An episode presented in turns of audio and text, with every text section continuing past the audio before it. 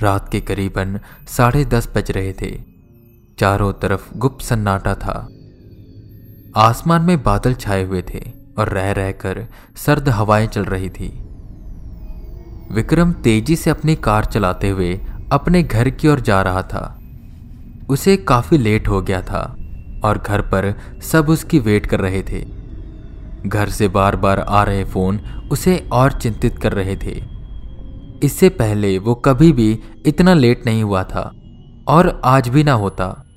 पर एक urgent meeting की वजह से उसे देर हो गई। वो सीधा सीधा आगे बढ़ता जा रहा था कि उसे मैप ने एक शॉर्टकट रास्ता दिखाया, जिससे वो जल्दी घर पहुँच जाता। सामने की रोड से जाते एक दाहिने मोड़ पर कच्ची सड़क थी, जिससे थोड़ी दूर आगे बढ़ते ही उसे मेन रोड मिल जाती। उसने सोचा कि इसी सड़क से चला जाता हूँ। इससे पहले वो इस कच्ची सड़क से कभी नहीं गया था। उस मोड़ पर एक छोटा सा ढाबा था, जो कि बस बंद होने वाला था।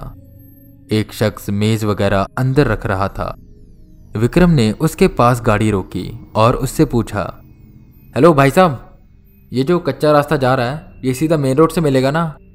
इतना सुन वो शख्स जहाँ खड़ा था, वहीं रोक गया। और मुड़ते हुए बोला, पहली बार आए हो क्या यहाँ?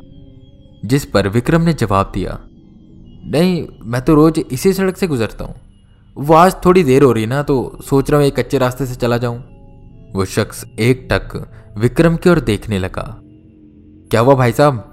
विक्रम ने पूछा, जिस पर वो शख्स बोला, इस कच्ची सड़क से तो लोग दिन में जाने से डरते हैं, और आप रात में जाने की बात कर रहे हो। मेरी मानो तो इस कच्चे रास्ते से मत जाओ। थोड़ी देर लगेगी पर आप घर सही सलामत पहुंचोगे। ये सुन विक्रम हैरान हुआ। ऐसा क्या है इस कच्ची सड़क पर? वो शख्स विक्रम के करीब आया और धीरे से बोला, वो इलाका रक्त पिशाचनी का है। ये सुन एक पल तो विक्रम ठहाके लगाकर हंसने लगा। क्या क्या? रक्त क्या? रक्त पिशाचनी। अभी आपको हँसी आ रही है ना? अगर सामने आ जाएगी ना तो पता चलेगा। वो शख्स चिढ़ा और मुड़कर वापस अपने काम पर लग गया। विक्रम ने गाड़ी उसी कच्ची सड़क पर उतार दी और सीधा सीधा जाने लगा। रास्ता पूरा कच्चा था तो वो गाड़ी आराम से चला रहा था। आसपास बस पेड़ ही नज़र आ रहे थे। दूर दूर तक इंसान तो क्या, कोई जानवर तक नहीं दिख रहा था। और आसपास पूरा सन्नाटा था।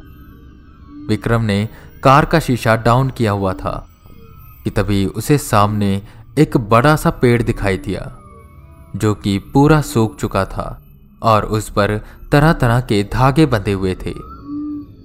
और उसी के पास एक आधी टूटी कुटिया भी थी जैसे जैसे विक्रम उस पेड़ के करीब जा रहा था, उसे अजीब सा महसूस हो रहा था। कि एक पल हवा का तेज झोंका आया और विक्रम को उस पेड़ पर एक हलचल सी दिखाई दी। दो लाल गहरी आँखें उसे ही देख रही थी। पेड़ की डाल पे कोई बैठा था। नहीं नहीं, कोई बैठी थी।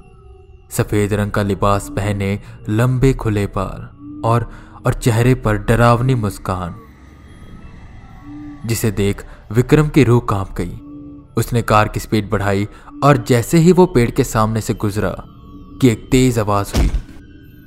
जैसे कार के ऊपर कोई कूदा हो, विक्रम ने तुरंत शीशा ऊपर किया और कार के दरवाजे लॉक कर कार की रफ्तार बढ़ाई, कि कुछ दूर जाके एकदम से कार रुक गई।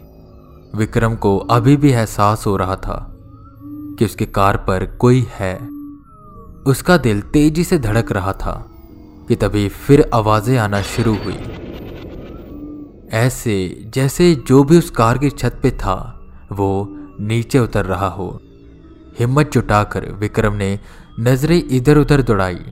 तो एकदम से वो सफ़ेद लिबास पहने औरत उसके कार के सामने आ गई। और उसकी ओर देखते हुए ज़ोर ज़ोर से हंसने लगी। उसकी वो हँसी विक्रम को साफ़ साफ़ सुनाई दे रही थी। शायद ये वही रक्त पिशाचनी है। मुझे उस शख्स की बात मान लेनी चाहिए थी। पर अब क्या करूँ? अब तो काफ़ी देर हो चुकी है।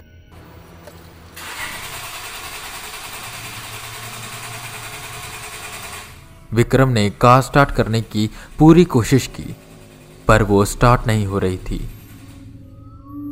कि तभी वो रक्त पिशाच ने उसके कार के चक्कर काटने लगी। वो थोड़ी सी विचलित लग रही थी। ऐसा लग रहा था जैसे वो उसकी कार के अंदर आना चाहती है।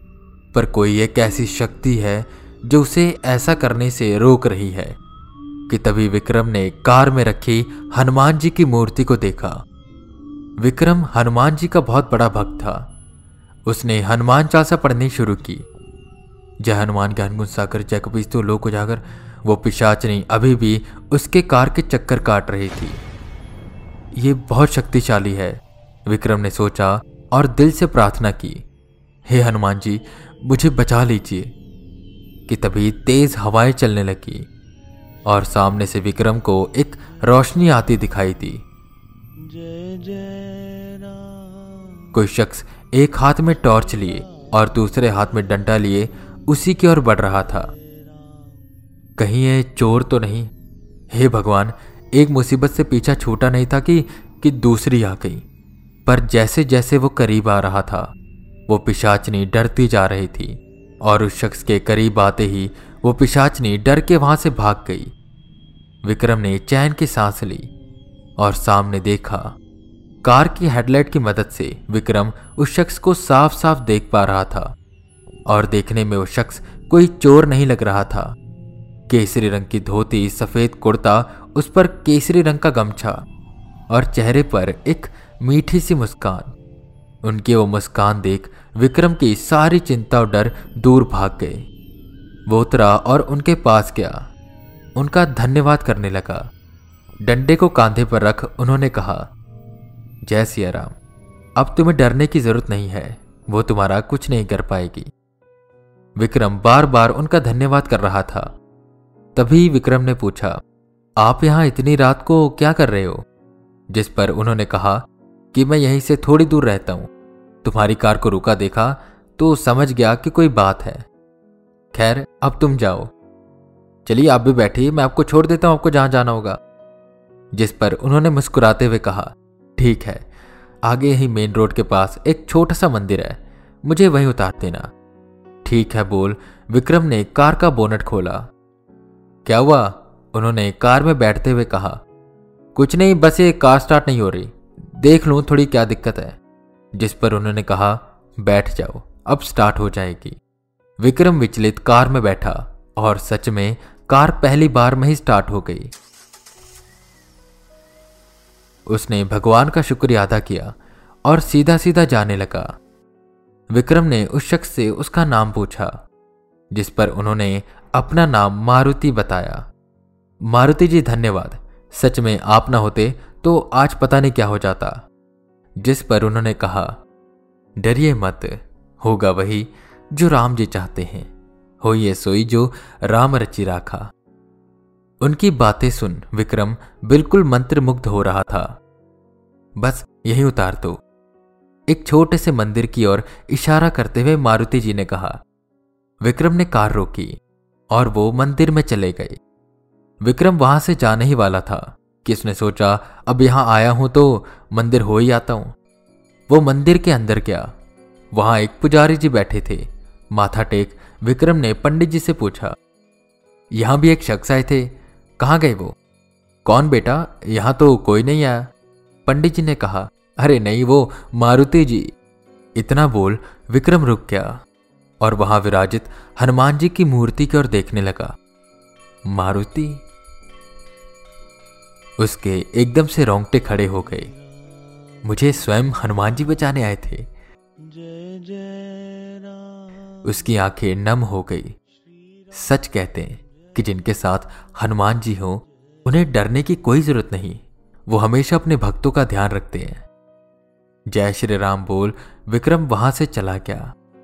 आई होप आप सबको कहानी पसंद आई होगी। अगर पसंद आई है तो प्लीज़ इसे शेयर करें हॉरर टेप को फॉलो करें और रेटिंग ज़रूर दें। और अगर कभी भी आपको डर लगे, या आप ऐसी सिचुएशन में खुद को फील करो तो हमेशा हनुमान जी को याद करो। जय श्री राम। मैं वी के रावत फिर मिलूँगा आपको एक नई कहानी के साथ। तब तक के लिए बने रहे हमारे साथ और सुनते रहें। Horror tape